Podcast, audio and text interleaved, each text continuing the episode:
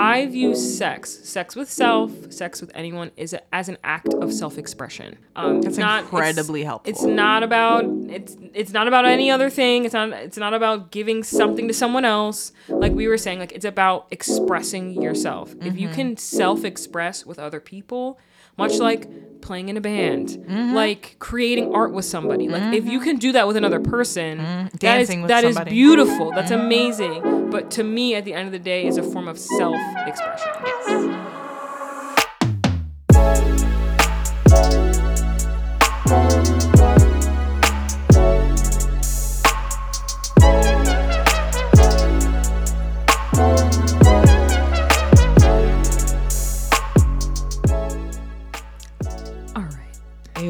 not the lip smack. Oh, absolutely the hell not. Welcome back to Politics of Pleasure. That's not how we're starting this episode. Stop. That's not how we're Okay, okay, you're right, you're right, you're right. Welcome back to Politics of Pleasure. No, it's not even that. But what I will not stand for is those lip smacks. I just won't stand for it. Okay. Welcome back to Politics of Pleasure. I'm your host, Nia. And I'm your host, Des. we release new episodes every other Thursday. Follow us on IG at Politics of Pleasure Pod or on Twitter at Pleasure Politic, even though I never put anything up there. So, whatever. and thank you to our supporters. We really appreciate everything you give us. We just did a little cash out, um, and we're making more money than ever. So thank you. But bam, every bam, every little bit of support counts and helps us dearly Truly. as we both fight to move out of our parents' house. no, but yeah, like y'all really a little too old for this. y'all really don't understand like the we're sitting chilling in a room just shooting the shit we were shooting the shit before and while we have a vision for this podcast that we really love and appreciate it's like genuinely overwhelming when people come up to talk to talk to us about it a but it's even more overwhelming for me to like pay a bill with uh money from I know with money from people who care about what we have to say. Yeah, that's crazy. So, um, if you feel so inclined, um, join. Um, but truly, truly, truly, thank you to everybody who supports us. Mm. You mean more than you know, because like you just said, we trying to do other things. Like, yeah. Speaking of money, What's a giving, sis? What's it giving? uh, it's giving billionaire blowout balls to the wall. Like, trying to go to the moon. yeah, SpaceX. I'm trying sure. to buy Twitter. Um, yeah, the billionaires and the billionaire companies. There's news. There's news. There's stirrings. Um, Not stirring. let me start with the negative news first, and then we'll go to the positive news. Yeah, take the trash The out. The negative, yeah, not the trash. Take the basura yeah, out. let's take it out back. Um, so Elon Musk, as I'm sure you may have heard, just put in a bid to buy Twitter.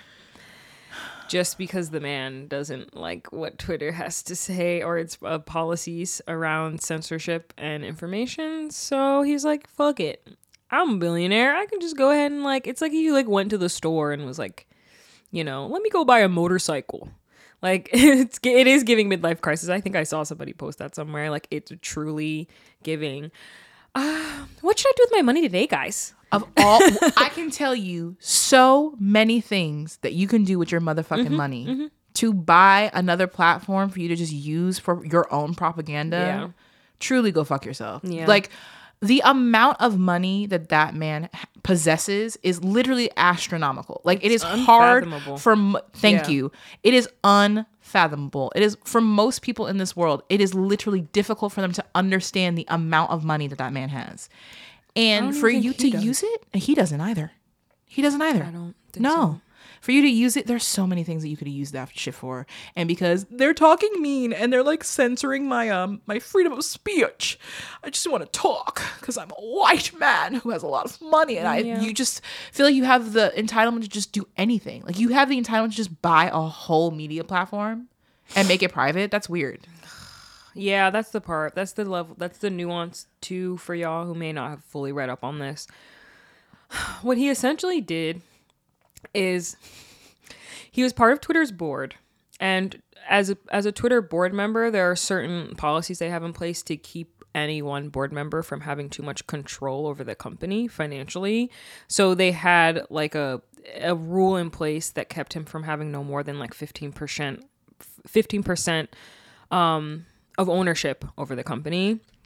And then he was mad about that. So he Oh, is that what Yeah, and so then he was he declined board membership because he was like I'm not going to be able to control enough of the company that way.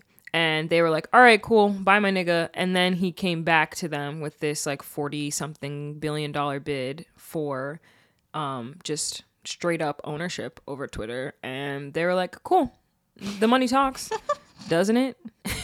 and then now that he's moved forward with this bid, he is going to be taking Twitter private. You will not be able to have any shareholders in Twitter, which Let's talk about why that's scary. Yes, exactly. Let's talk about why that's scary because that means that that man has power over all media on Twitter and has no accountability because No. shareholders mean accountability. Yes, shareholders do impact the value of a good or service, like whether or not you invest in a company. Um, and shareholders often make decisions with their dollars based on like corporate social responsibility, the ethics of the company, or even just the financial decisions that the company makes. Shareholders then have a reaction and they say, "Hey, I either want to invest or divest from this company." Meaning, I want to give you my money based off of your value or, or take it away. take my money away because of a behavior that you are doing, a value that you stand for, mm-hmm. or Whatever you're- how is. you're using it, whatever. whatever. But there is no longer public access to invest or divest from Twitter.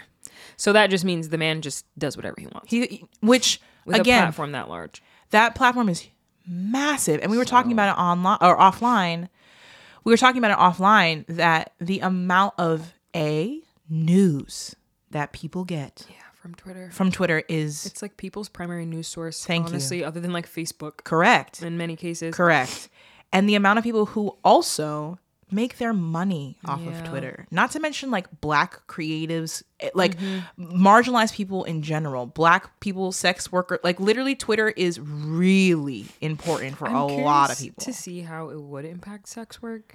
i'm interested too Only because Elon Musk's whole thing is like no censorship at all.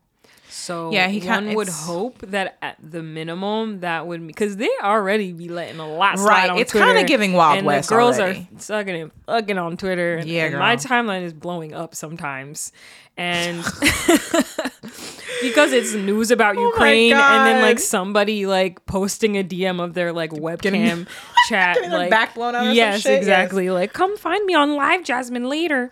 So, um, it's kind of it's kind of an interesting mixture. So I'm curious to see how that would work. yeah Um, but I do think to your point, my biggest my my biggest concern based on Elon Musk's own personal philosophy on information is that this will allow for the spread of misinformation. Yeah. That's the biggest thing Yeah. that I um am concerned for. So It'll also just allow for another just massive, massive shift and focus and like exerted effort to center white men again. Yeah, and Like- their ideals, their and their ideals. imagination, their views of how the world should be. Which is not obviously not anything new, but it's just a the newest iteration with a really large platform that again was already pu- that was once public. So a lot of people had the ability and say with their money dollars about how it's moving and grooving.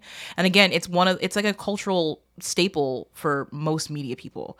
So the fact that one person owns it now which it's not again it's not uh abnormal for most media outlets but just is the latest occurrence and people Yeah. using a lot of money to just get their message across and no one else's which again i can give you a thousand different things for you to do with your motherfucking money. Than that. than that. But you know some people are stupid.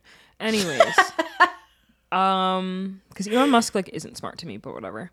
And the flip side of this narrative on billionaires and corporations is that the amazon union was formed.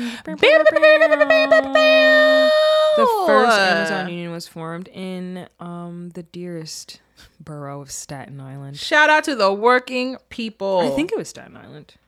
Shout out to the people the power of the people. That's incredible. Yeah it was staten island. it's it's really incredible. But um it was led by black and brown folk of course Of course. and the i think on the topic of misinformation and like spreading of slanderous things and truly i think the other big concern i i have of course is like who what happens when you um post information that is an affront to or in disagreement with said billionaires' interests or Exactly. values. Yeah. Um, and that is, of course, why Amazon always, is always trying to strike down unions because union organizers obviously are trying to change the dynamics and the power structures at play within Amazon and also force people to question whether Amazon is even like a valuable good or service Or ethical. um, or ethical in exactly. any way. Um, so in in the like ongoing battle to create the union, it there was a lot of misinformation that Amazon was spreading about Mm. the union leaders, um, and that's why I think it concerns me kind of in tandem with this Elon Musk business because like Yeah. imagine what your Twitter feed would look like if a billionaire named Elon Musk owns Twitter, and I guarantee you that nigga knows Jeff Bezos intimately. And they're looking to spread misinformation or lies or Yeah. boost information that would further promote their own uh, corporate interests Yeah. and strike down any efforts to collectively organize, unionize, etc. Um, so they went around saying that the union organizers were the okay. This part cracks me up because also I'm like, yeah, rich people don't know what's going on no, they don't. because They have zero. their clue. tactics to try to take down the union oh, organizers oh, we was by like before, yeah yes. was by like basically saying they were like uneducated and like didn't go to school and were kind of like stupid and i'm sitting here like do you understand who they're trying to collectively organize many people who also don't have college degrees yeah. You should have In our working to them. class? They don't have a college degree. like i'm like how does that make any sense I, what are you talking about? What how, how, how does that ha- have anything, Anything to, to do, do with this? With my working conditions in your Thank fucking warehouse. Thank you. And like, why would What a person talking with a college degree have more intimate knowledge about my working conditions as a working class person than the person who actually just works the job that I also work? Shout out to the working class because y'all because that narrative of because you don't have a fucking piece of paper and you didn't go into massive amounts of debt in order to in order to say that you're educated when in reality there are so many working class people incarcerated people who are educating themselves in a way Yep. that is actually impactful to their literal reality and mm-hmm. livelihood. Mm-hmm. Like fuck y'all for that. That's mm-hmm. crazy. So yeah, no, it was. I was like, I can't believe someone in like marketing and tactics and propaganda at Amazon thought this was a smart way to try to defame these people. But Like, to your point, rich people don't know. Like, like, uh, They're- and they're there's a a difference different between reality. in my in my reality or in, in my mind. I think there's a difference between rich people and wealthy people Mm-hmm. because I think wealthy people understand the value of money and understand that it- it can go and move and flow in different places and are normally intentional about that. Albeit how you choose is whatever, but you can be a wealthy person and, and I feel like move in a different way than a rich person. And rich Mm-hmm. rich people to your to your point are like, we just have money. And what to do with my money today? What should I do with my money we today? just have money. Like we just have money, and you can just like wake wake up and like make money, It's like what's her face from Mean Girls. I'm immediately thinking. right? But something I did want to highlight from the victory of the Amazon Please. Union um, that I thought was really powerful and poignant, and to me deeply relates to the mission of our show, is whenever stuff like this happens, I make a point to try to learn from whatever the organizers found successful and mm. see if I can apply it to my own life, mm-hmm. just in a relational way. Mm-hmm. And I read an interview. So the the organizers' names are Christian Smalls, Angelica Maldonado. I hope I'm Maldonado, yeah. Um, and Michelle Valentin Nieves. Um, they did an interview with Jacobin Magazine, which we will certainly link to the interview in the description so you all can read it yourselves. But something that they highlighted, the interview asked, like, what was one of the tactics or ways that you got people to actually even give you the time of day to want to listen to hear about a union because obviously unions are very political especially talking about it in a work setting Good question. it's hard to even break the seal and get someone to want to care Yeah. um, without fearing for their job Absolutely, right so like 100%. how do you get past that and one of the things that chris Small said is he was like look we just like made people feel good we made people food. We made them feel safe. Wow. and we ha- made them have a good time. Wow. like they would just throw functions. They would throw pizza parties. They would like have barbecues. Like they would just create it, it was a cookout. And i just thought that was such a beautiful piece of information and a lesson that i think we can all apply. And a reminder of why it is so important to have joy and pleasure in our movement work Yeah. because that's sometimes all people need. Like that is that is the thing that people needed in order to feel safe enough to then begin to express their Yeah. concerns about the issues they've been facing in the workplace. Yeah. Um, and he said too, food in particular was that like binding That's agent, it. that thing that made everyone feel like they could kind of collectively rally around something.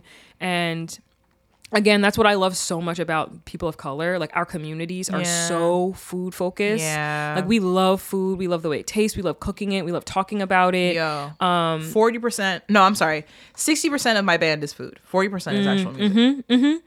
And I feel like whatever feeds the soul is going to feed the movement. Yeah. So it was just really nice to hear that little tidbit. And I wanted to share that with you all so that you can carry that around with you and never forget the importance of that whenever you're trying to talk to anyone about anything that um, may be difficult for them to even begin to process. Yeah. Um, is like creating a safe, joyful environment Playful. playful Fun, environment yeah. helps people loosen up and begin to process some of the things they they need to or haven't felt comfortable speaking up about. I'm so glad I know that. Yeah, who I mean, who was it? One of our thought leaders said, you know, in or- the the way that it's going to be, the way that this movement is, the the way to make me people go towards movement work is to make it as pleasurable as possible. Yeah, yeah. It may have been Adrienne Maree Brown. I it think may have been so. somebody else. honestly. Yeah, but in order for us to to do any type of revolutionary work, mm-hmm. it has to be deeply Mm-hmm. Yeah, rooted in I'm pleasure. not gonna want to go to the function if we're all just suffering and sad right the whole time. right right there has to be joy like Mm-hmm. there like toni morrison did say that, that i remember that there has to be magic you have to Mm-hmm. have the love and the magic it can't just be suffering because that's not that doesn't inspire that doesn't spark Yeah. which is one of the the ties of my personal art mission is to understand how art and movement and organizing come together Yeah. because the joy that comes with music and gathering through music is something that i have really um, dedicated most of my love and life mm-hmm. to. So I appreciate the fact that I know that information, and I also appreciate the fact that I know that it was food that got people. Mm-hmm. Mm-hmm. It was fucking mac and cheese. It was. Yes. I, I I believe it in my soul that somebody was eating mac and cheese and said, "Let's make a union and change the world," which I love. It's beautiful. I love So- that. But another um, celebratory thing is what's you're about to talk about next, Oh, which what? is the Black Maternal Health Research Center. Oh my god! Now that's some news that I care about. Yeah, that's like some celebration. Yes. So Mm-hmm. if you have not heard, Tufts University will be having a Black Maternal Health Research Center as part of their um, medical school. That's fucking crazy. and it's going to be dedicated to creating which i love creating scholar activists. That's like the explicit term that they used um like call uh, scholar activists uh, policymakers essentially people who have a like three-pronged understanding of black maternal health. So it's like they Wow. understand the medicine but it's intersectional with other disciplines. Yeah. um because i think as we also know like science and the medical establishment has a hard time breaking into government and Yeah, policy and like having a policies. conversation so I'm just glad to see that they're taking a more holistic approach to it and really trying to pump out people who actually have a, a full understanding and knowledge of the sort of like end to end process of Yeah. from the research and understanding and bodies and people and humans Mm-hmm. to the implementation and how we actually govern how do we regulate this process how do we protect these people and like a policy level Yeah, I like the I like the the it feels like there's a new push for more holistic um approaches in health and wellness. yeah And the ones that are actually intentional because albeit there's probably uh those that are talking bullshit, but the ones that are actually intentional I some genuinely of the, some of the woo woo girls Some of the woo woo girls some of the woo woo girls shit out their ass. really exhaust me. The woo woo spiritual love and light. Some of y'all really exhaust me. But long story short, though, e- like I like the fact that the holistic approach is going um, and blending more into the science and medical field. because there there is such a divide between um, a holistic a holistic perspective in medicine um and which is the reason why they have felt so split and are literally different and, separate and entities. often anti each other. And anti each other yeah. To the point where I'm like, there's value in both. There Come is on, value guys. in like we need to stop hating on each other. And I think if we swing too far one way or the other, we're really digging ourselves a deep hole. that's honestly one of the one of w- w- that's where I lay. Yeah. is really is like the spectrum between um, Yeah. Eastern and Western medicine in yes, that for regard. same. But I do love the fact that Western medicine is is more is adopting more of a multi pronged approach, which is Yeah. absolutely Yeah, more yeah, yeah, Eastern, um, or and absolutely more indigenous.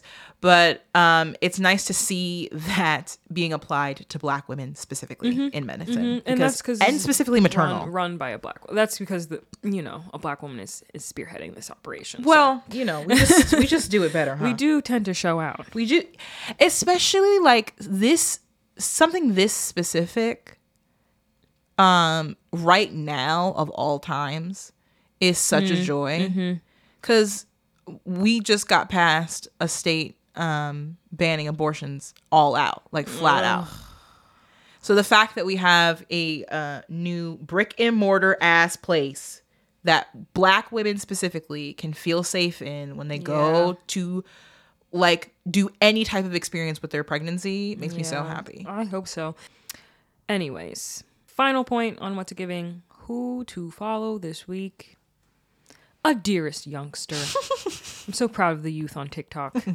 The youth Um, his name is Kahlil Greene. He, I, the reason why I thought of him is because last week we talked about black and queer slang, what's it giving, and um, he frequently does like whole entire critical like media breakdowns of how um appropriation especially on TikTok like the actual flows and channels of where the origin of a cultural phenomenon comes from and how it ends up getting mutated and distorted, stolen, shared and reshared and appropriated until it becomes a whitewashed mainstream thing. Um and he has a whole post on AAVE in particular about this, along with some of he loves to he loves to point out your problematic faves as well, and and really like breaks down live. the way that certain celebrities benefit from and profit off of uh, making themselves proximate to blackness without being black themselves, and appropriating AAVE or black costumes, colors, hairstyles, whatever it is. Like, so follow Kahlil Greene on TikTok. Um, let me get his at sign. Um, what was I gonna say? AAV. There is a TikTok that I will also find of a black girl impersonating a white girl, Girl talking Oh like talking in AAV AAVE, and I'm telling you, it is the, The funniest, shit. I know exactly what you're talking about. Who is that? Tic- who makes know. that? Who It- made that TikTok? I don't know because TikTok is it. like I see so many of them. I it's believe in so myself. hard for me to pin it down. I'll find it. No, but, But- yeah, there is a video that floating out there of a black girl impersonating a white girl talking in AAVE, and I peed my pants. It's so funny.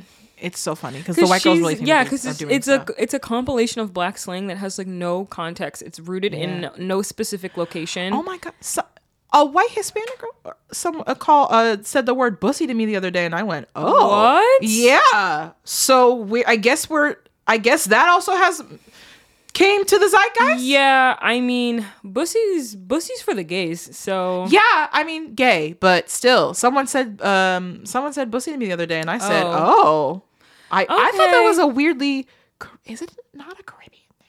Oh no, it's a pussy, gay, because you're talking about butthole pussy. No, I know. no, I know.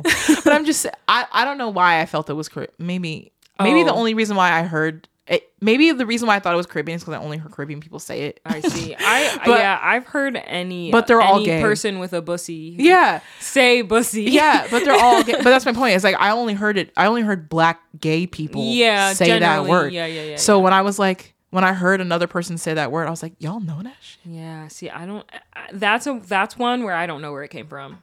I I just know that it's for the bussy having individuals in Thank the you. community. I do not have a bussy, so I don't either.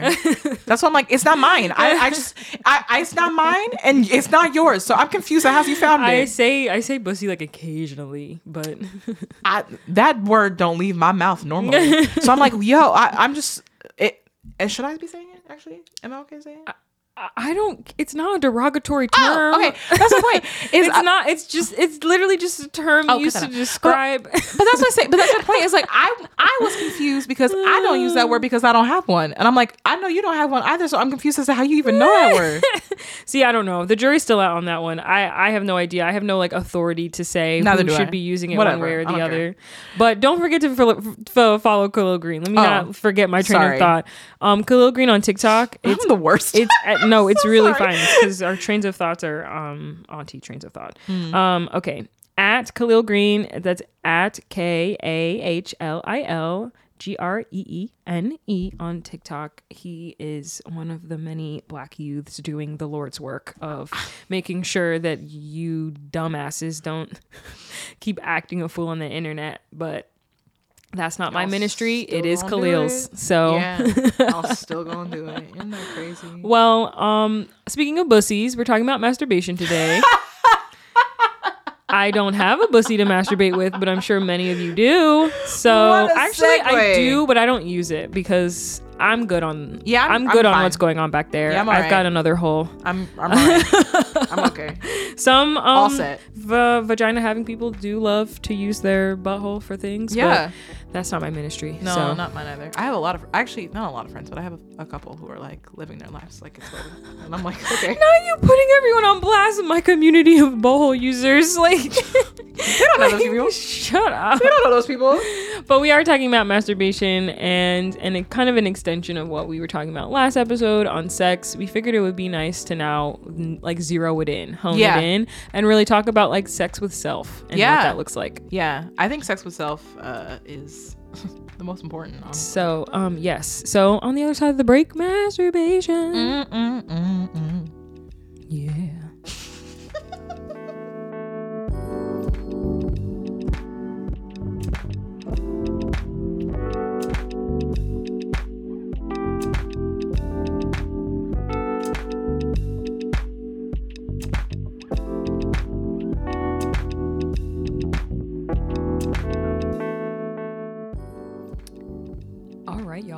Welcome back from the break. We're, we're ew, ew. Uh, we're talking about masturbation today. Wow, a topic I love. Yeah, you want to kick us off? You got thoughts? Nah, I'm just no. No, no, we're just we're and- just sitting here. Yeah, I have nothing to say. Um, no. It's a topic I uh, really dig because I really do think that um, you can't have good sex with someone else if you can't have good sex with yourself. I agree. What was your masturbation like as a kid? We're going there. oh my god. I just want to know because often that's like you know that's that's really where because masturbation is our often our first form of sexual exploration for mm-hmm. any person unless of course there are children who have experiences that they did not consent to that are their first experiences with sex Which I hate. and I don't forbid. yeah and I don't, I don't want to exclude that from the conversation I don't want to universalize that everyone's masturbating first um but it is like uh, most for many of us our first foray foray foray, Foray, yep. into consensual sex Yep. at all. Mm-hmm. It's with ourselves. So it just so formative. It, we carry it with us for the rest of our lives. Yeah. Um, in many ways, and so I'm curious to know what your baby Desiree's like beginning formations of like sexual self was kind of looking like. Oh, um, I didn't really masturbate until quite later in my life, to be honest. But I was pretty sexual in terms of like curiosity as I was younger. That makes sense. Yeah. Yeah. It doesn't always have to be like I sat down and I masturbated. yeah, like I didn't actually like start masturbating probably until like Yeah. college. Okay. And I think that's honestly just because of how how my uh living situation was. That yeah, that does affect things. Yeah, and then also um just in terms of me as a kid, I was pretty one track minded in the fact that I was like, Yeah. Mm-hmm. I just want to sing, like I just want to perform, and I had the most fun doing Yeah. that. Um, And you're not very hypersexual. I'm not- based yeah. on your articulations. yeah, I'm not really a hypersexual person anyway. So like my sexual curiosity came in like what I was seeing people. I was like, oh, they look good. Yeah. Mm. Yeah. So it was like cartoons. Like Simba was cute. I don't care what none of y'all have to say. Elastigirl has it. Elastigirl has it. um, who else? Who else? Nala, obviously. Um, any one of the Hercules, um, Women? Absolutely. the like the the whatever 100%. goddesses that be singing. I was like Aladdin? um, give me a baddie in every shape. Aladdin as well as Jasmine. Actually, Jasmine's a little irritating, but you know, I, I don't. Aladdin was never my bag. he wasn't my ear. He wasn't my first choice. But like, I. But again, I wasn't. A, I. I was a sexual person in terms of that, like seeing if they look good or not. But I wasn't. Shh. Really oh, sorry. fun. What? Sorry, because I know we're both gonna agree. Yeah. homeboy from Mulan. Oh, That's who needs Oh. to be oh. involved in this conversation right down. now. I Take forgot his name. Shang? Shang, thank you. Yeah. Woo! Yeah. Ugh. Absolutely. Ah, General Shang. Actually, Oh my you god. hit the nail on the That's head. That's what I'm saying. there. Like I knew I knew it. Correct. yeah, yeah, yeah. Um, and Moses could get it. I was also going to say him too. This this conversation has devolved to which Disney characters we would I smash. know, but but, I, but to to wrap it up, like my uh my masturbation didn't really start until college, and then my masturbation got really wrapped up in um my like weed and creation situation. 'Cause I think like my first uh time I like actually masturbated and orgasmed, and it was great. Was when. One of the first times I like got high and then went home after a party and the then listened to music and masturbated. ever. And it was the best thing I've ever done for myself because I felt I felt really creative after that. But yeah, there was a lot of shame. There was a lot of shame around touching my body. Period. Um, just being a chubby kid, just being a dark skinned kid, Yeah. whatever. And also my family.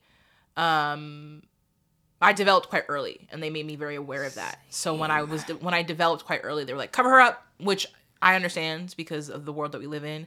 I also don't understand why that onus is on the kid. I would clock the adult, but that's another conversation. Yes. Um, but in any case, I felt very much like a lot of apprehen- apprehension and like shame around touching, literally touching my Mm. body because I was like, I'm, un- I'm overdeveloped, so apparently that's weird, and I'm also fat, so apparently that's weird, but I don't feel weird about that, and Yeah. I'm just trying to like be a, kid and like fucking play video games and sing and Yeah. whatever the fuck or whatever I was doing, drawing or whatever the hell.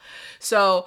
I, I think that in college when I was like, oh no, I'm cute. yeah, um, that was the awakening. that was the awakening um and it also allowed me to work around my feelings around shame Mm-hmm. and also my feelings around just sexuality in like period. Because i wasn't a sex i wasn't a crazily o- not crazily but I, because i'm not an uh overly sexual person in general yeah.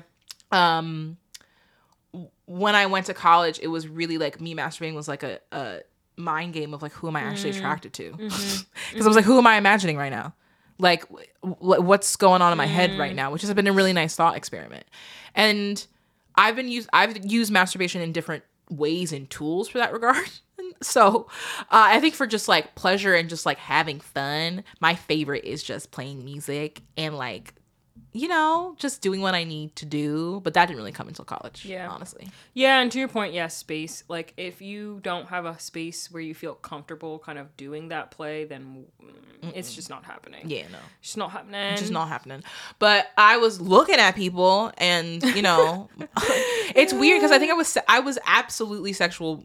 I was actually I was absolutely sexual with other people before I started masturbating. Yeah.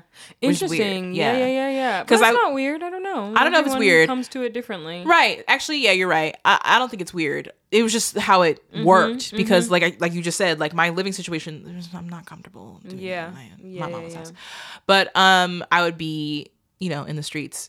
In You'd be in other people's homes. I'd be in other up. people's homes. Um, I'd be in other people's homes. Ah. in high school I was, you know, just living my life like it was golden. And and then in college when I had actually the space, I think I started Yeah. to, to masturbate. But I love that your some of your first memories of actually masturbating in a way that like was masturbation and not just kind of like musings of touching yourself was a creative moment. Mm-hmm. Oh, you. yeah. that's not everyone's first time Mm, masturbating, right? Like not everyone not everyone views masturbation that way either. Mm. Like I've talked to so many people who they they have so much negative shame around masturbation Mm-hmm. that they kind of view it as like an obligation almost like even just like Ah. a and honestly i'm thinking of young like young boys like young people with testosterone yeah. They just be masturbating because they have urges Yeah, they don't know what Like, their body is doing they- other things. Yes, and they, you just have to figure it out. yeah. Waking up hard, as Yeah, hell, and yep. um, and it's like if I don't release this, I'm not going to school with this boner. Yeah, so- yeah. No, I get it. So I like get. That's why Yeah. honestly I do value shows like Sex Education Mm-hmm. and like Big Mouth because they very candidly articulate Yeah. what a teenager or like preteen is going through Yeah. which a lot of times feels very shameful But I do think that you touched on a good point that I want to make sure is Mm. that it, that we touch on again is like the idea of like masturbation looks different with different genitalia. Yes. So if we were just talking with two people with vaginas, Yes, but people with course. penises have a completely different relationship with geni- with uh, masturbation. Oh, 100%. And so and and like hormone exp- like hormone Exactly. balances like people have different of all genitalia people have different hormone levels exactly. of all kinds. Yeah. And if there's anything I've learned from talking to people who have started taking testosterone, Mm. That shit is a drug. Oh wow. like that it like really does it takes your body on a whirlwind and so does uh, estrogen like it Yeah. just they they move in different ways they take you in different directions and Yeah. so it's just a process to get your body to acclimate to whatever it has going on inside of it yeah. Yeah. and i do think that's why masturbation can be cool and beautiful is Mm-hmm. because it is a way if you're approaching it healthily in in my experience it is a way for you to begin to manage whatever is going on in your body Oh, a hundred percent. like you just just recalibrate sometimes sometimes like oh my god bro i used to sad sadsturbate all the time Yeah, girl. i would i would be sad and then i would masturbate and like a single tear would come down oh my god. Yes. oh. and i would like sometimes i would watch oh my god what was her name the like quote unquote ethical porn subscription i used to share it with somebody when i was in college oh erika lust that's her oh. the Erika Lust videos, and I, I everyone was like, "This porn's amazing." I was like, "Not really." Everyone here is very pale and very like skinnier than a rail. Let's talk about it. So Let's talk I'm about it. good. Like I'm not like I'm not like this is revolutionary. Yeah. I just liked it because they had like I'm a 4K hoe. Some people really love watching porn that's like grainy as fuck and like kind of like off kilter, Mm. and I am like I need that shit high motherfucking definition. I need the I need the You visuals on hairs? point. What are you yeah, talking like, about? yes, I Ew. I need I need the visuals on point. I need the audio crisp. Oh, I, audio was incredibly important to me. so I would watch the Erika Lust videos because they had mm, like sound design. Like they had Mm. actual elements in the video Mm-hmm. that were a little more intimate. It created a feeling of intimacy that you can't get by watching fucking Pornhub. So there's this one video I'd watch all the time that had music that made my brain feel really like melancholy. Mm. So I would just watch that video and even though sometimes I wasn't really fucking with the people actually fucking, Yeah. I would just put it on Mm-hmm. and then use it as like a background and then sadsturbate my life away and feel sad to this melancholy song like Oh playing in the background. That's so funny. That's so funny you say that because I have a similar. That's so. So uh, I had a sad-ish song on my masturbation playlist that kept playing, and there was What, this. what song is it, if I may ask? Or can I, or am I not allowed to I ain't know? gonna say. it. Okay, okay, I'm gonna okay. tell you offline. All right, all right, I'm gonna right, tell you all offline. right, all right, all right. It's very personal. To me. Okay, that's fair. Um, but uh, yeah, I just had like one. I'll tell you offline. Um, I had one song on my playlist that I uh, there was a season where for some reason that was the song that just kept playing whenever I orgasmed. Yeah. So I heard it one time when I was out. and I immediately got wet, and I was like, "Oh my god!" Oh like, my I literally like co- like cognitively like how you sadsturbate like anytime Mm-hmm, you're sad, you start to masturbate. Anytime I heard a spe- like specific songs on my playlist, I would immediately be like, "I have to masturbate." I have to and I go was do like, this. "Whoa!" Yeah. But in public, it's a lot. Of course, because you're just out here juicing and Yeah, like yeah. in line to get food. yeah, like, yeah, yeah, yeah, yeah, yeah, yeah. And I At was the like, grocery store. "What an like- interesting time to be That's alive." so funny. Yeah. But I think it is beautiful having like I'm sure everyone has their own anecdote of of like masturbation context. yeah, Um and I just I think it's such a beautiful way to to figure out what's going on with you.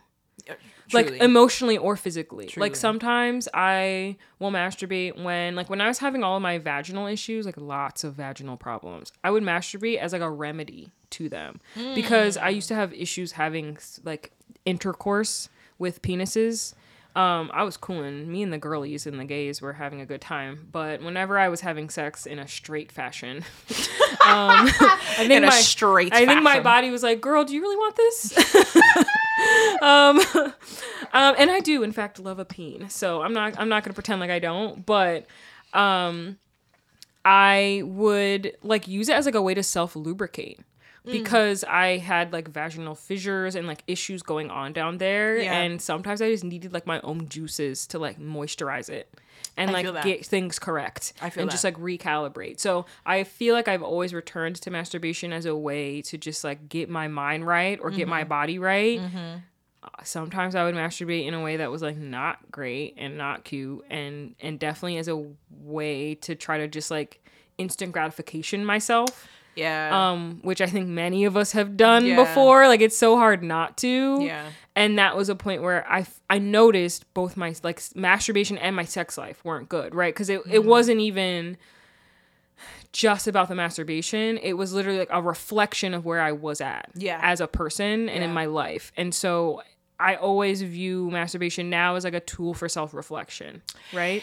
I was gonna say I like hearing the fact that you are also a person who uses it for for specific reasons because Mm-hmm. like you know i think that masturbation is useful Yeah. I, like i don't think most people talk about it in that way it or at least i didn't learn about it in that way of it being Mm-hmm. Yeah, no. useful it's either No. a sin or it's or it is something that you is uh, like we just said it's an uncontrollable thing or whatever it's like like you know what i mean like or an indulgence that's like beyond. Yes. And I I did want to touch on, I think the cultural narrative around uh, masturbation in the U.S., which is deeply tied to religion, like deeply, Mm-hmm. Oh, yeah. um, and tied to capitalism and productivity and like the value of really only having sex for reproduction, like. The Mm-hmm. yeah church sex for pleasure is not a thing in yeah, the church and the church and capitalism are besties. Um, Yeah. they really motherfucking are. I know you know that, but I just need to remind the people because it's so wild how the narratives are the created. You truly, the uh, the, the the narratives crown. are created to serve one another, and Yeah. so of course the church benefits from people having a a truly like production value relationship to sex, which Oh, yeah. Mm-hmm. means we're having sex to procreate. Why do we need to procreate? Because we need labor. like we need people to work jobs. or Um, on the on the crown side we need to have sex it doesn't matter if you like this person or not but we need to produce an heir to yes to like lineage, um and like bloodline. protection of of family wealth yeah So regardless, it's all for profit. Yeah. The- those those are those are things and means to like protect assets and like money. And so that's part of why gay marriage and or gay sex is considered sinful in the church because what are gay people giving us? Not babies. like that's not happening when gay people have sex. Um and what's coming out of masturbation? Not a baby. yeah And the perception was always like, if you're masturbating, you're not fucking each other. Um, straight people, you're not fucking each other. that's weird right? Like you're not. You're or like if you- you're a masturbator you're sometimes like a weird fornicator that is going to turn into like the weird queer narrative that yes, of like you're gonna become a pedophile or like a creep. Um, and I do think that the word. I'm gonna I'm gonna introduce a word here. I'll be using the words. we're gonna build Last time it was phallocentrism. This time it's onanism. Okay, and the only reason, yes, okay and I love the I love dissecting the word because it the origin is one. Ona One. Yeah, like self. Oh Um onanism is the like old school term that religious people and officials would use to describe delinquents who would masturbate. oh I'm a onanist. They'd be yeah, you'd be an onanist. You'd Oh, I'm you would onanist. participating in onanism um or oneness with self. oh I love that Isn't that so cool? I like, love that. Sign me up for that. In the spirit of reclaiming derogatory terms, right? Like Yeah. slander towards people who I'm are a other. motherfucking onanist. I'm an onanist. I'm be owning, oh shit right? So I think that like it's just cool for me to kind of go back and do the historical deep dive because inevitably whenever I dig through my archives, records and research, I end up coming across terms and phrases that were meant to be harmful and I actually go hella helpful what? That's the shit. And I, as non religious as you may be, we cannot deny that we live in like a Eurocentric Christian Oh, and Catholic yep. dominated world. Yep. Um, as that is the prevailing religion across the planet because of colonialism. Yeah. So we are still influenced by those thoughts and behaviors, Mm. and many of us have inadvertently passed them down to each Mm. other over generations because of the very Christian and European societies that many of us grew up in. So Mm. um, I I just feel like th- knowing how deep that pain goes, like it makes so much sense why I have spoken to as many people as I have about how much actual like shame and grossness Yeah. they feel after sex and masturbation. yeah Um, and I really want everyone to have a healthy relationship to masturbation, like so badly. Uh, Yeah. That that is just like my one wish for everyone. Like truly, actually, It is the we have talked about the health benefits of a nut. If I you know. Mm-hmm. can give yourself an orgasm, it is a truly empower like empowering feeling. If Mm-hmm. you have never experienced an orgasm, I truly um I, feel sorry for you because there's a lot of people with all different genders and all different genitalia that have never experienced orgasms in their lives. I know. Which I'm like, okay, I'm if sorry. you don't want one, If- that's yes, one thing. yes. But if you want one and you haven't had it, Sorry. I I'm praying for you. Yeah, that's the point. And, and being with partners or without, have never had Yeah, one. yeah. So the idea, and I think there the, a narrative that I was absolutely fed in my body, in the being in the body that I was in, is that I'm not supposed to have anybody, or I'm supposed to Mm. be grateful being Mm-hmm. fat.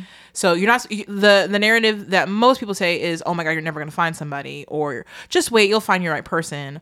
Or the opposite, whenever anybody comes along, you should grab them up because you don't know when the next person is coming who's gonna yeah, like your yeah, fat ass yeah, yeah, yeah. which most people like my fat ass. Uh, Shut up. Um, if you are a fat person and have heard that, they're fucking lying to you.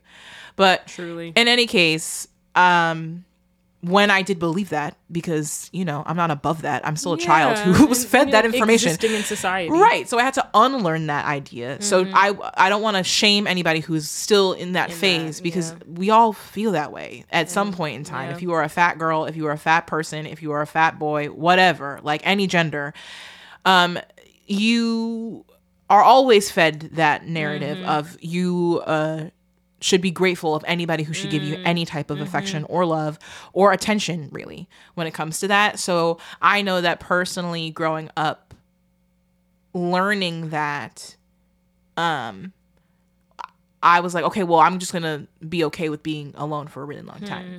and not having an orgasm. I'm gonna wait until I have my hmm. partner to have an orgasm because I'm just gonna I'm gonna find them, and once I find them, I'm gonna let never let them go, and they're gonna give me orgasms. Hmm. When I actually gave myself an orgasm, I was like, wh- whenever they Waiting come is wh- who? who? whenever they come is whenever they come. You know what I mean? Oh. Because like I I can give the love, validation, and like intimacy and literal nut that I want from a partner Mm-hmm. to myself. So then at that point, I'm looking for company, someone to build my life with, yeah, like intimacy, Other things. a stream of income. yeah. Shut up. I'm kidding, You said a daddy. but I'm kidding. But um, Are you? I mean an additional, yeah. it's a plus. Yeah, it's a plus. But uh, my point being is that I'm uh, once I have the ability and the auto- and the sovereignty to give that. So- no, sorry.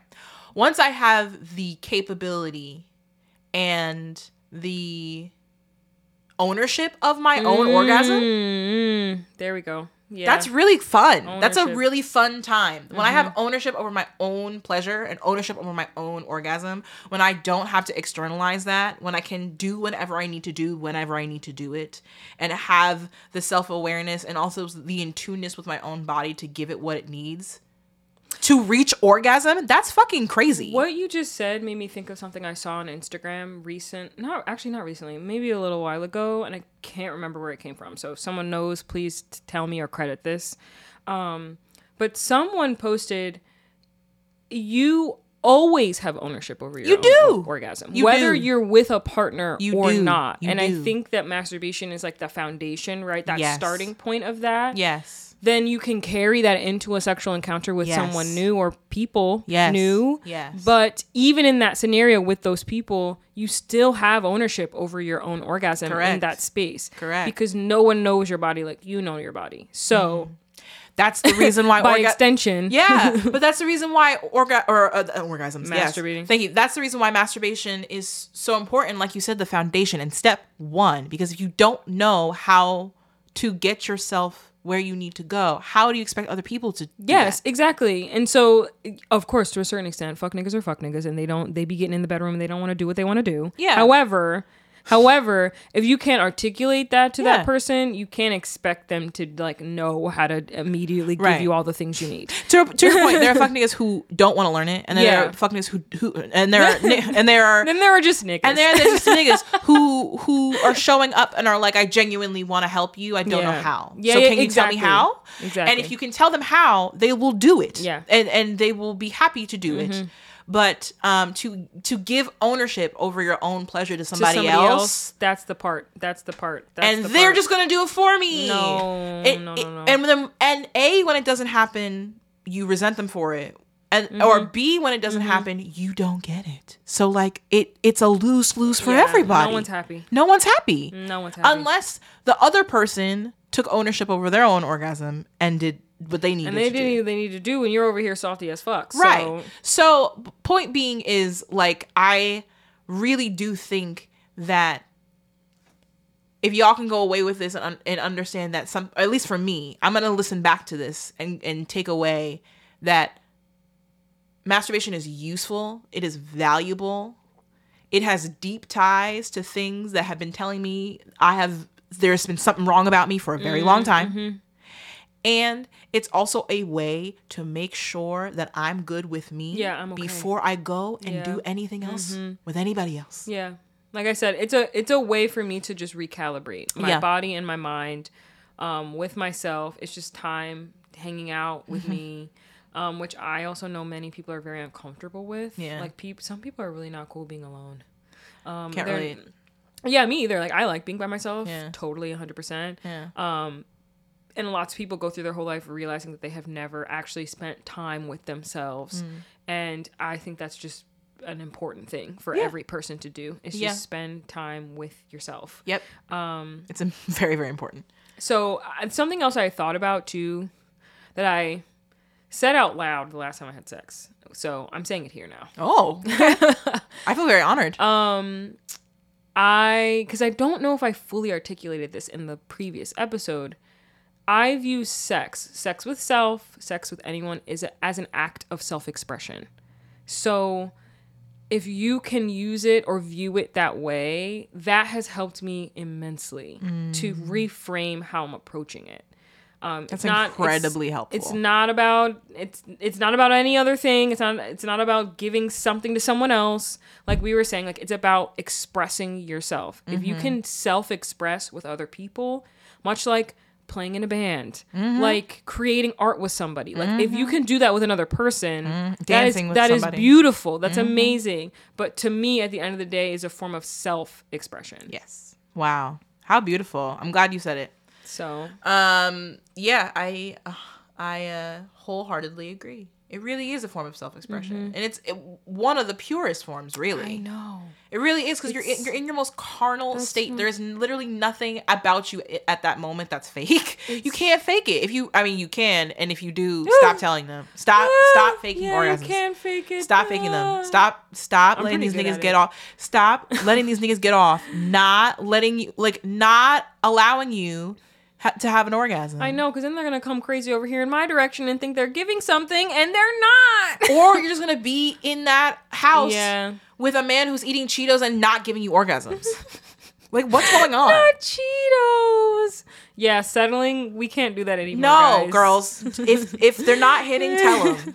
If they're not, hit, and I say girls is a universal term. That's if they're what I'm not saying. hitting, tell girls, them. the girls, the gays, theys, thems, the dolls, like everyone. Yeah, yeah. Stop giving these niggas a pass. No, and we say niggas as a universal term. Whoever, just stop faking orgasms with anybody, with any partner, because you deserve ownership. And if you don't want one, that's fine. And again, we have said on the show that the destination is not an orgasm. You don't need to have an orgasm in order to have No. sex. But if you are on the journey and want one and want that self-expression you deserve it a and you deserve mm. to know what it is so you mm. have to ha- take ownership over knowing what you need in that moment and you deserve to have one. I think that's the moment that i'm in right now currently and that's vulnerable to say is that like i you can also use um masturbation in in a lot of different forms. Like people have uh People use breath work and you can literally yeah people have been doing sex magic. You can literally there are patterns in breath work that apparently get you to orgasm i've never done it but you know the girls be doing I've, what they I've heard of people doing it, and I know people who have been like, I had sex and did my little magic, and I did my witchcraft, and guess what? I have a new job. So oh a a hundred percent me Mm-hmm. like uh, that is we're gonna spend a whole episode on sex magic. Okay, also, great. By the way, because we can't cover all of that right yeah now, no we but- can't but point being is i just i know that it is an important tool that gets swept under the rug all Mm, the time mm-hmm. Someone else that I was because I was rereading excerpts from Pleasure Activism yesterday, um, and I think it was maybe Toni Cade Bambara, but maybe I'm wrong. But somebody in there was saying like we need to be able to access our own pleasure in order to get like right with ourselves so we can get right with others Yeah. Um and that is like getting right with yourself Mm-hmm. so you can get right with others is a personal belief and goal of mine Yeah. The pragmatism of that is pretty spot on. Um, and Like, it keeps us from the the I think the further fleshing out of that sentiment was also like we would be a better world if everyone had the ability to get their nut. yeah. Like we just would. We really would. We just would. Everyone would probably be chilled the fuck out. Could you imagine how like different like a board of education would be if like the If, superintendent got their if nut? the super well, supers are getting their dick sucked before the meeting, but I'm talking about the woman, the the, the horrible waspy white woman who's Thank- okay. talking about education Okay. in a way that's fucking weird. that's for sure. if you got your nut, wow. Yeah, and got your nut from world- yourself on your own terms Woo! in Wow. a whole, whole, like full manner. And an yeah. empowered sovereign being, wow. The fuck. she could never. I'm sorry, Yeah. she's not doing it now. No. But regardless, I think that's something that I've kept Meanwhile, with Ed me. over there. The only other point I wanted to touch on, probably before we wrap our masturbation conversation, Hmm.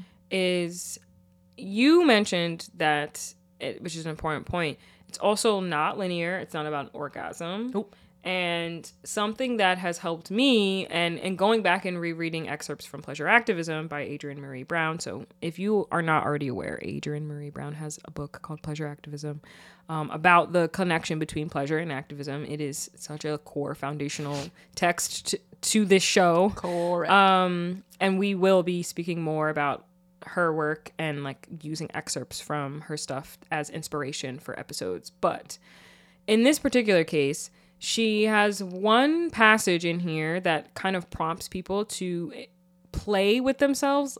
Keyword play, right? Play. Play with themselves Play. on a daily basis. Um, so it's like touch yourself, do whatever, literally whatever. It doesn't have to be an orgasm, right? So like there's also as as we always say, there everything here exists on a spectrum or a Yeah. Mm-hmm. continuum. It's never an absolute or a binary. Yeah. It's usually some version of a collection of many things all put together in one.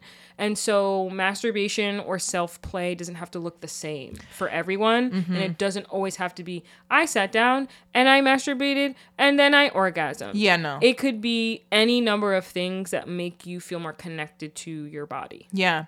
And uh, listening to you made me realize like there have been times when I have masturbated and like I didn't reach orgasm and I thought I failed. And I'm like, Yes. that's oh my not god. it. Yeah, yeah, yeah. That's Same. not it.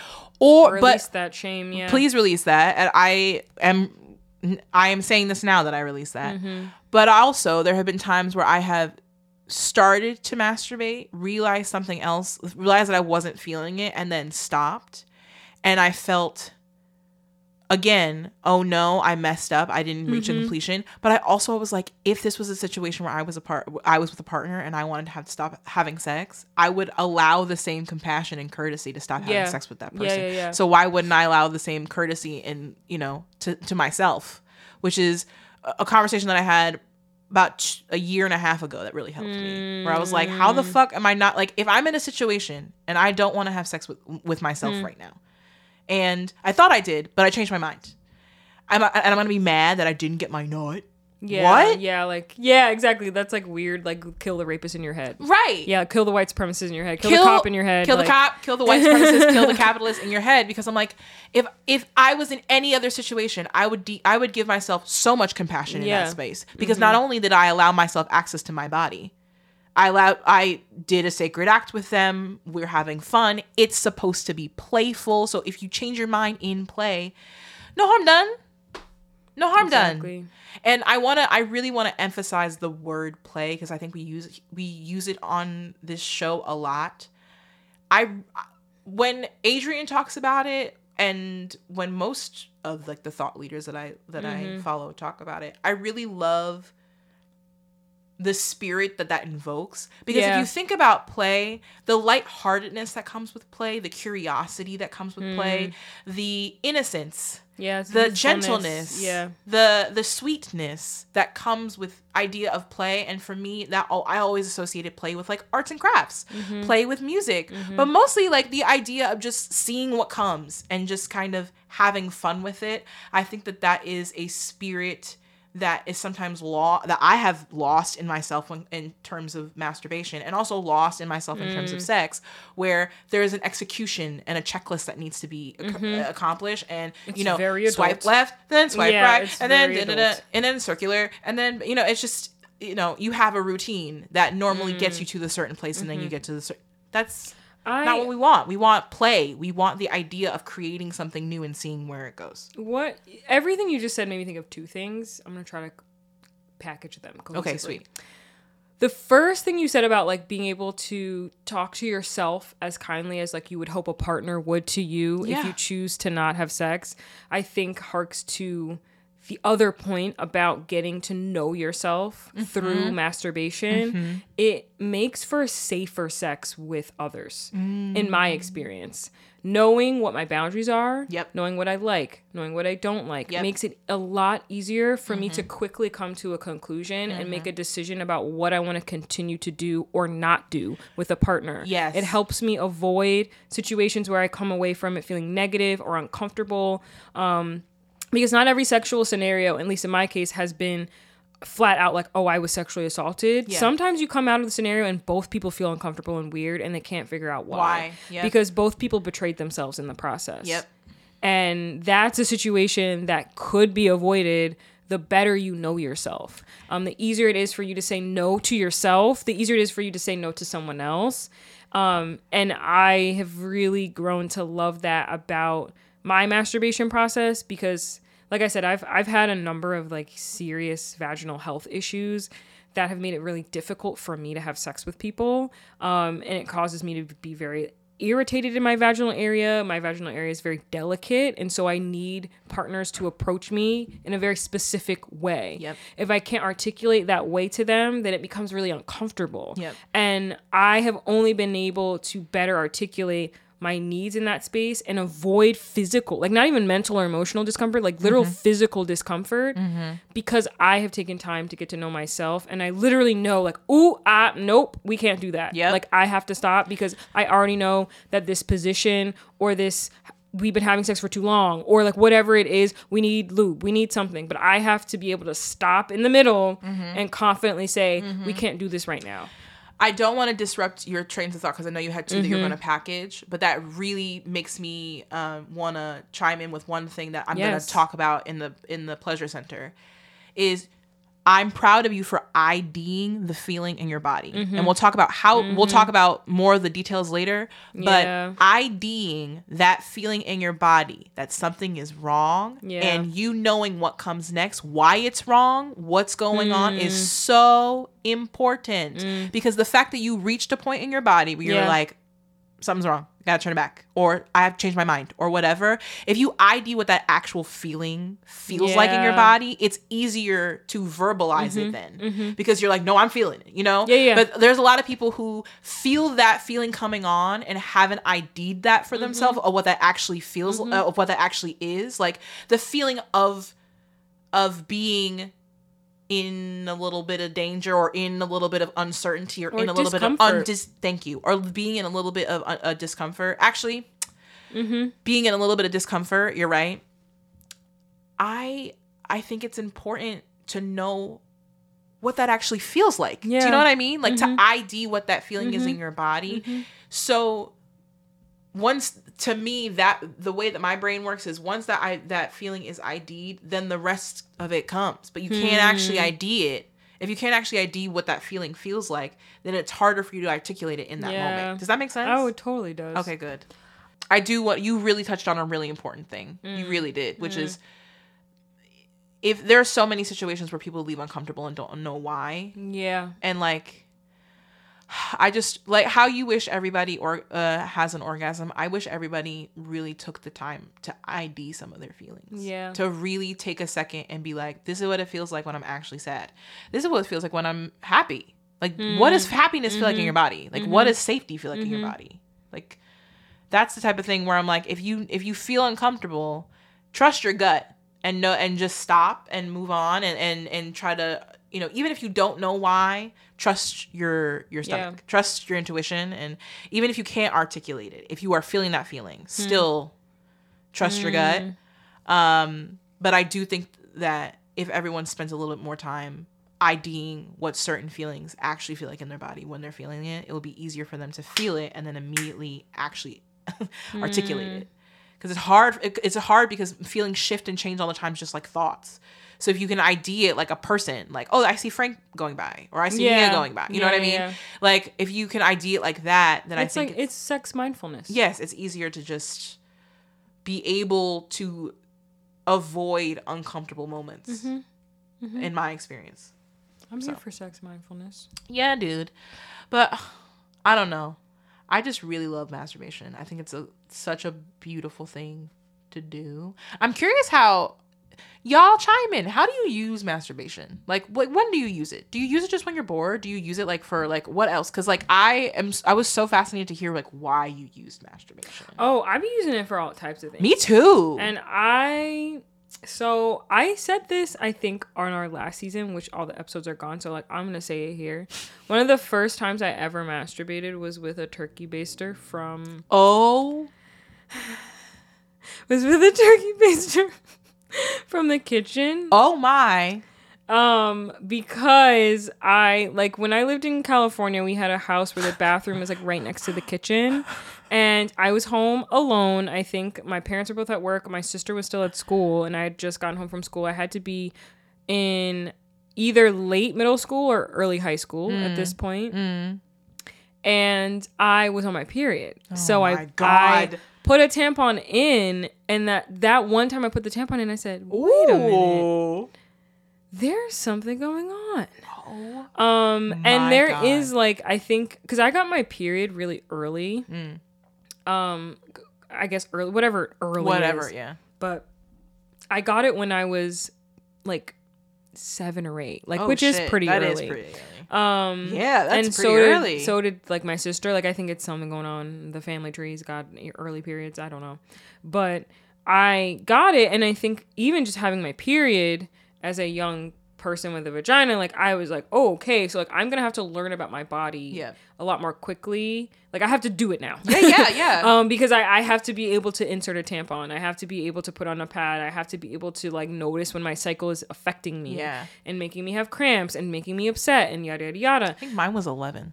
So it's still that Mm. that's like I feel like that's relatively early too. Some people don't get their period until they're like 15. Wow. Yeah, like and again, Periods is are odd now. yeah, what is normal with that? Yeah, I I don't don't know. know. But I was putting in the tampon and I put it in and I was like, let me take this tampon out. because if I felt some type of way when I put it in that time and I was like, so there's feelings happening Oh when I put it in. So then I tried my finger and I was like, this isn't enough. And I was like, what like phallus, like what object could I get? You have is- always been who you are. yeah, it's exactly. That's why I'm. T- I'm not new to this. I am true. You have to always this. been who you because. I have always been the type of person to be like, I could not today. Find Let's talk about sex find right now. me a way, and Yeah. I'll do it.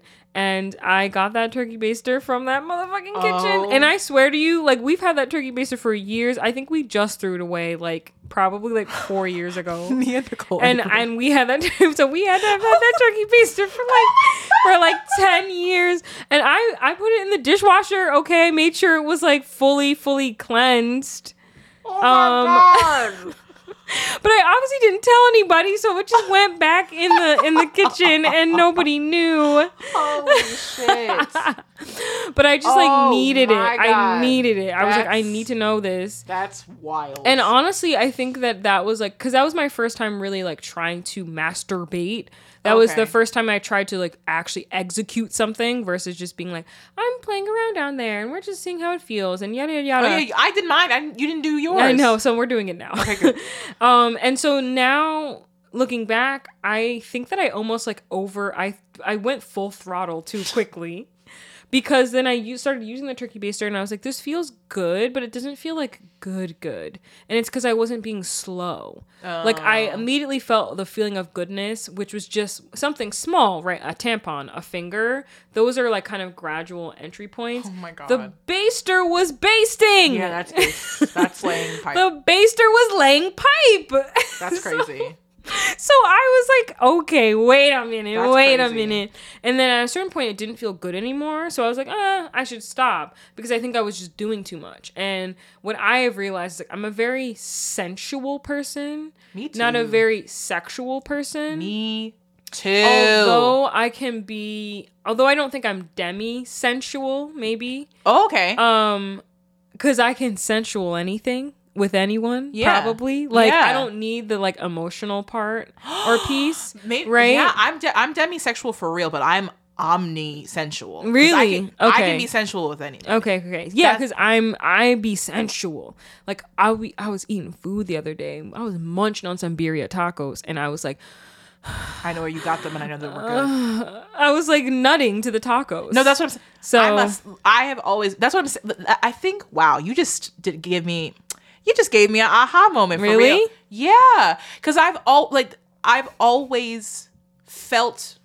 I've always been a literally a sensory person, so I've always Mm. loved to touch and hear and sound. So I've always been in like intimate scenarios with people, but they've always Mm. been sensual in terms of like intimacy. Yeah. but never like I what is sex? Penetrate like I'm thinking Yeah. about like in a like a no one was trying to get each other off. You know what I mean? I see. Yeah, So I even younger, I've always been like a touchy touchy feely feely Mm-hmm. type of person, but I've never been a um overly I've never been overly hype about sex. See, I'm. I think I'm. Bo- like I, I'm both in that. Like I, I- I'm overly sensual in a way that very much directs me and moves in a direction toward sex. Mm. Like I just need the sensual. I need a lot of sensuality before I can engage in sex. Oh. Like thinking all the way back to our first I also few episodes about our like uh desire types and like some people having responsive desire versus spontaneous desire and some Mm-hmm. people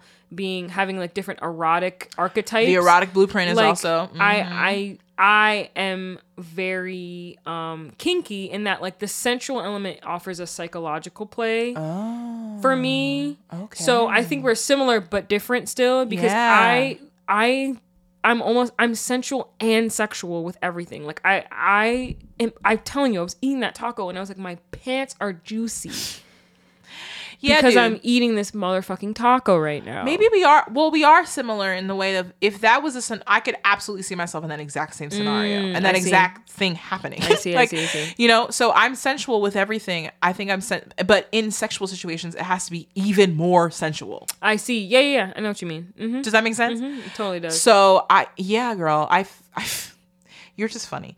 I, I feel you because you really have been yourself your your whole life. You really, I've been myself my whole life too, which is I've the reason why we love. basting and tasting That- since the shut beginning. up.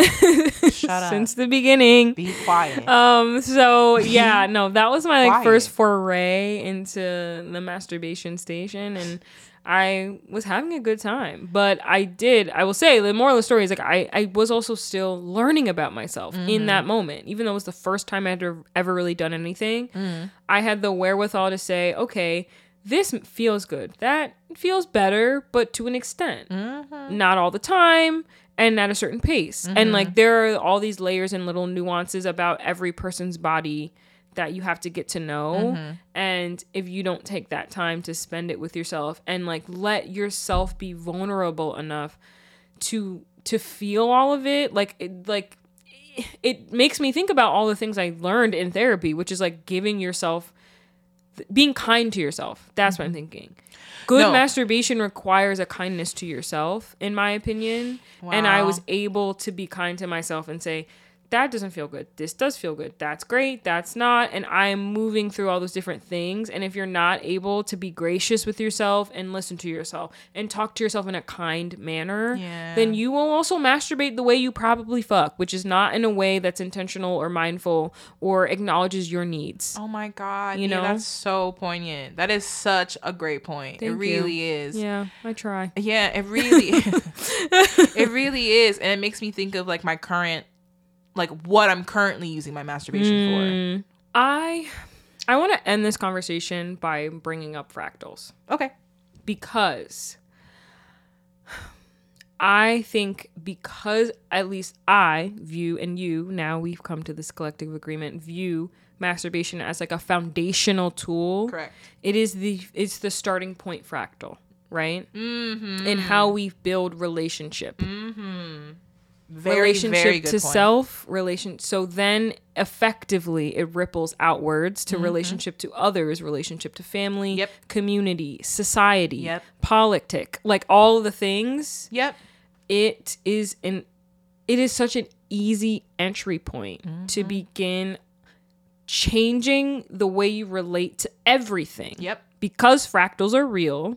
And again, if you don't know what a fractal is, fractals are essentially a self repeating pattern of something at various scales. So, something that exists at a small scale will then iterate itself Yeah. at a larger scale and a larger scale. If you looked at leaves, leaves are fractals. Thank you. So like- little petals into bigger petals into bigger petals. Yes, yes. So the image of a fern is what often comes to mind for people, Mm-hmm. um, because it is a it's an assimilation or assemb an assemblation assembly. What the fuck am I saying? Mm. I don't know. An assembly of small petals that create a similar Mm-hmm. image at a larger scale.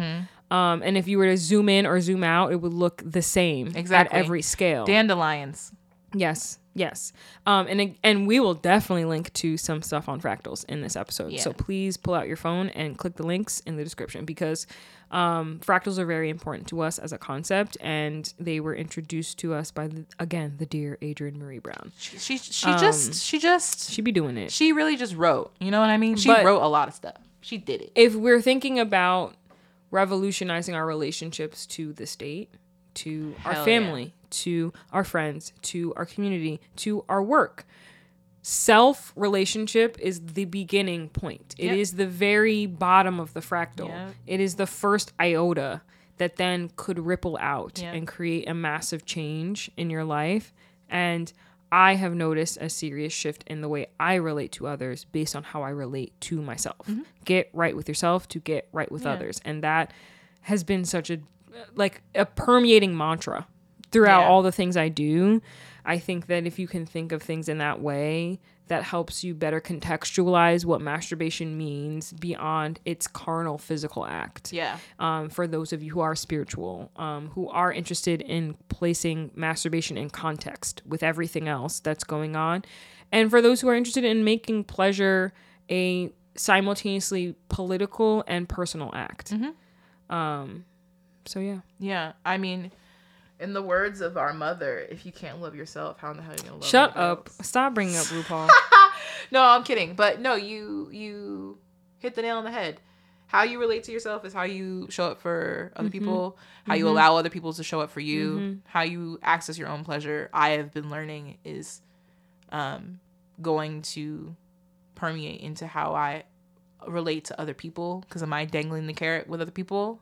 You know what I mean? Am mm-hmm. I mm-hmm. am I in a situation where I'm allowing actually to be to be present and enjoy myself in mm-hmm. relationships? That was the question that came after. Mm. So to your point of fractals, how I show up for myself and how I choose to love myself um is how I allow other people to love me, how I show up to to love other people, and that can be changed and and revolutionized, but it just has to Yeah. it has to start with yourself. So yeah. well, this was wonderful. Yeah. As usual, I feel mm-hmm. such a release whenever we mm-hmm. record. So, on the other side of the break, you know those people in like in like the fucking BBC shows. Yes. the announcers on the BBC be really doing it. They're it. so extra. Yeah. On the other side of the break. Yeah. we're going to be talking about. And there was actually somebody don't come on, for us. on TikTok. for us. All right. Some like white British dudes on TikTok were making fun of like a certain era of like BBC documentary people who Oh. were super fucking racist and would be like, oh, "I'm in the slums of India," Oh. and and yada yada yada. Exactly. Honestly, it was a really funny TikTok because they did a good parody of those crooked tooth motherfucking assholes. so Not crooked tooth. very busted lip. Oh so, no. Um. Yeah. Anyways, on the other side of the break, we're talking about pleasure mapping and how we're gonna incorporate the values and sentiments of masturbation into our daily lives, um, and very much so embody the fractal mentality, which is how do we take something at the kernel or the root and allow it to ripple and permeate through all the various levels and forms of our lives. You better start off British and stick the landing. And stick the landing African American. Stick the landing African American. Absolutely. All right, we'll see you soon. Bye. Not bye. Oh, we'll see you soon. Okay. Exactly. We'll see you soon. Let's get it.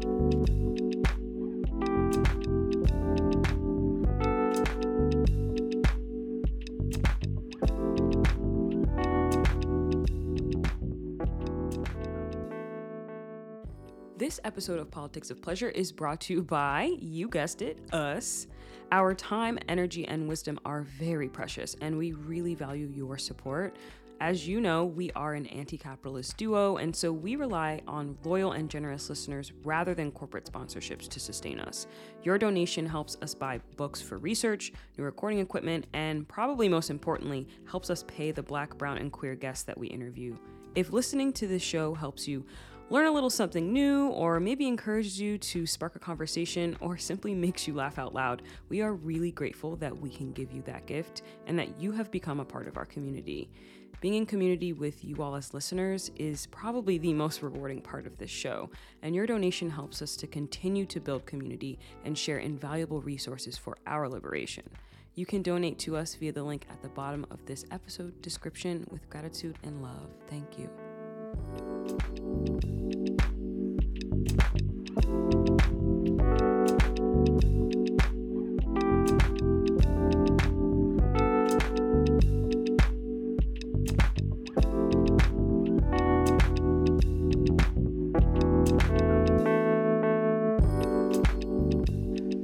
All right, kids, welcome back from the break and welcome to the Pleasure Center. Like always, this section will be timestamped in the description of this episode, so if and when you want to return to this part, you can. Take your time and come back to this Pleasure Center exercise when you're ready and as many times as you want. I'll be right here. The rest of us, let's get to the good stuff. This week, we are keeping the masturbation train going and talking about a tool that will help us all out during our solo time. So, in the pursuit of a good time with your damn self, let's talk about pleasure mapping.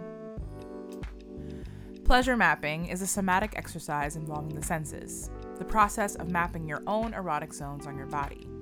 It's a great way of spending intentional time with yourself and is a useful tool to learn new things about your sexual response patterns. On top of that, pleasure mapping is just good at showing you things you like and can help you figure out how to tell your partner what you want. Dr. Sakshi Tiku, an occupational therapist, personal counselor, and creator of Sex, Love, and OT, writes The idea is to explore and deviate from experiencing sex and orgasm as an end goal and for it to be a means of reconnecting with ourselves and or with partners for pleasure. This can be used outside of sex as well. I first heard about pleasure mapping as a self soothing technique. I was using it in order to battle my depression, but I've heard this technique can be used to ground a lot of different people. A version of this sensory map has seen success in early childhood development applications as well as with neurodivergent folks. And I love how we can apply this to masturbation. In order for us to be connected to our pleasure during masturbation, we must have a deep understanding of our needs and what we actually like. This is a tangible, effective technique that allows us to get clearer on that answer. Like I said, I've used sensory mapping to self soothe my own mental state, so I'm really looking forward to doing this exercise and discovering new ways this applies to my sensuality. Dr. Tiku said it the goal is about reconnecting with ourselves. The deeper I'm connected with my desires, the easier it is to move and communicate with them in mind. I'll include a link to Dr. Tiku's article in the description. Some other great resources on pleasure mapping are the erotic blueprint quiz we've mentioned on the show before, as well as Adrienne Maree Brown's book, Pleasure Activism. The final resource on pleasure mapping I want to share was made by my sis, abolitionist community organizer, cultural worker, writer, and fellow podcaster Nikki Franco, aka Venus Roots. I'll be using her infographic as guidance for this week's exercise. But before we get there, y'all know what the suggestion this week is going to be spend some time with yourself and masturbate. Outside of that, I have a couple other suggestions. First, try to ID your feelings. Take note of what your body's actually doing when you're relaxed or in pleasure. You can start by focusing on different parts of the body. Once you've gotten comfortable with noticing, you can begin to take stock of your pleasure points. This is also a safety measure. During soloed or partnered sex, if your pleasure points don't feel right at any given time, you can pull out of the situation that's making you feel uncertain. It should also be said that sometimes parts of your body do things that you necessarily don't want them to do. An example of this is your genitalia indicating that you're aroused when in actuality the rest of your body doesn't want the interaction or is dissociating. Adrienne Maree Brown describes this complicated feeling in her article, I Want You, but I'm Triggered. In these times, a loving reminder would be to take note of what other parts of your body are doing, not your genitalia. What's the narrative going on in your mind at the moment? Is it one of safety? Can you check your breathing? Is it clenched? Do you feel like you are unsafe or do you feel like you're really free? Those type of indications outside of your obvious pleasure zones can be indicators of whether or not you want to move forward with whatever's going on. The beauty of pleasure mapping is that it breaks down the idea that you can only get pleasure from one part of your body. It expands your ideas of what pleasure even is and where you can find it. Plus, it shows that feeling good goes beyond what's between your legs. Which leads me to the exercise. Like I mentioned before, I'll be using an infographic made by Nikki Franco as reference. We'll be sharing it on our socials, and you can learn more about Nikki at venusroots.com. This exercise can be done as a journal entry or just an internal energy check. Feel free to take notes of the questions and write them down, or just listen along and take mental notes for your responses. What I appreciate about how Nikki has framed this resource is how she identified its position in the decolonization of the wellness industry. In her newsletter, she writes Today, during my somatic session, my coach guided me through a practice of answering How do I embody spaciousness when spaces are tight? They reminded me that the wellness and self care industry is curated to ease white women's anxieties, where it's a demonstration of its resources, wealth, access, and performing how many self care activities can one partake in, a checking off of the checklist. The task at hand isn't necessarily to have a long repertoire of self care, but rather thinking about what actually supports me, what actually makes me feel good. Couldn't said it better myself. The wellness industry is designed to cater to white women, the upholders of white supremacy. If you are black or a brown person who has ever dabbled in anything wellness, then you're probably familiar with the complicated feeling of finding a really valuable healing tool and that tool being packaged to you in a way that feels distorted from your reality. This can easily be the case for an exercise like pleasure mapping. The tool is valuable, but when used with delusional perspectives, it can have little effect. That's why I believe it's important to ask specific questions questions about what actually supports you as opposed to what you can obtain externally. Nikki's infographic is presented like a flower, with the five senses as petals smell, sight, touch, hearing, and taste. Use when feeling disconnected from the body to ground you and give light to your current emotional, psychological, physical, and intuitive states. Here are the questions What scents and odors are enticing comfort? Joyful memories. What have you seen recently that has struck you as beautiful for the first time? Which textures are offering safety? Caresses that relax your body. What sounds bring you to song? Meditation, dance. What flavors do you crave? Food and drink that nurture you. You can ask these questions and find answers all over your body. Finding the sensual answers to these questions can give you more tools during sex and will empower you with the knowledge of how you make your own pleasure. What scents do you like to have around you during sex? What is something beautiful you've witnessed during the process? Where on your body can you touch yourself? Or where can your partner touch you that will bring a feeling of safety, of sensuality? What sounds turn you on? What tastes fulfill you? I'm grateful for Nikki for her beautiful infographic and particular questions. And I really love sensory exercises as a whole because sensory exercises highlight something so small yet so universally human. Having the sensitivity to understand your own comfort is a gift. To be able to reconnect to that comfort in times of distress, that's a skill. So practice it and make it fun. Play with your senses so it can deepen your feelings of fullness and satisfaction. With that, I wish you happy pleasure mapping. Peace, y'all.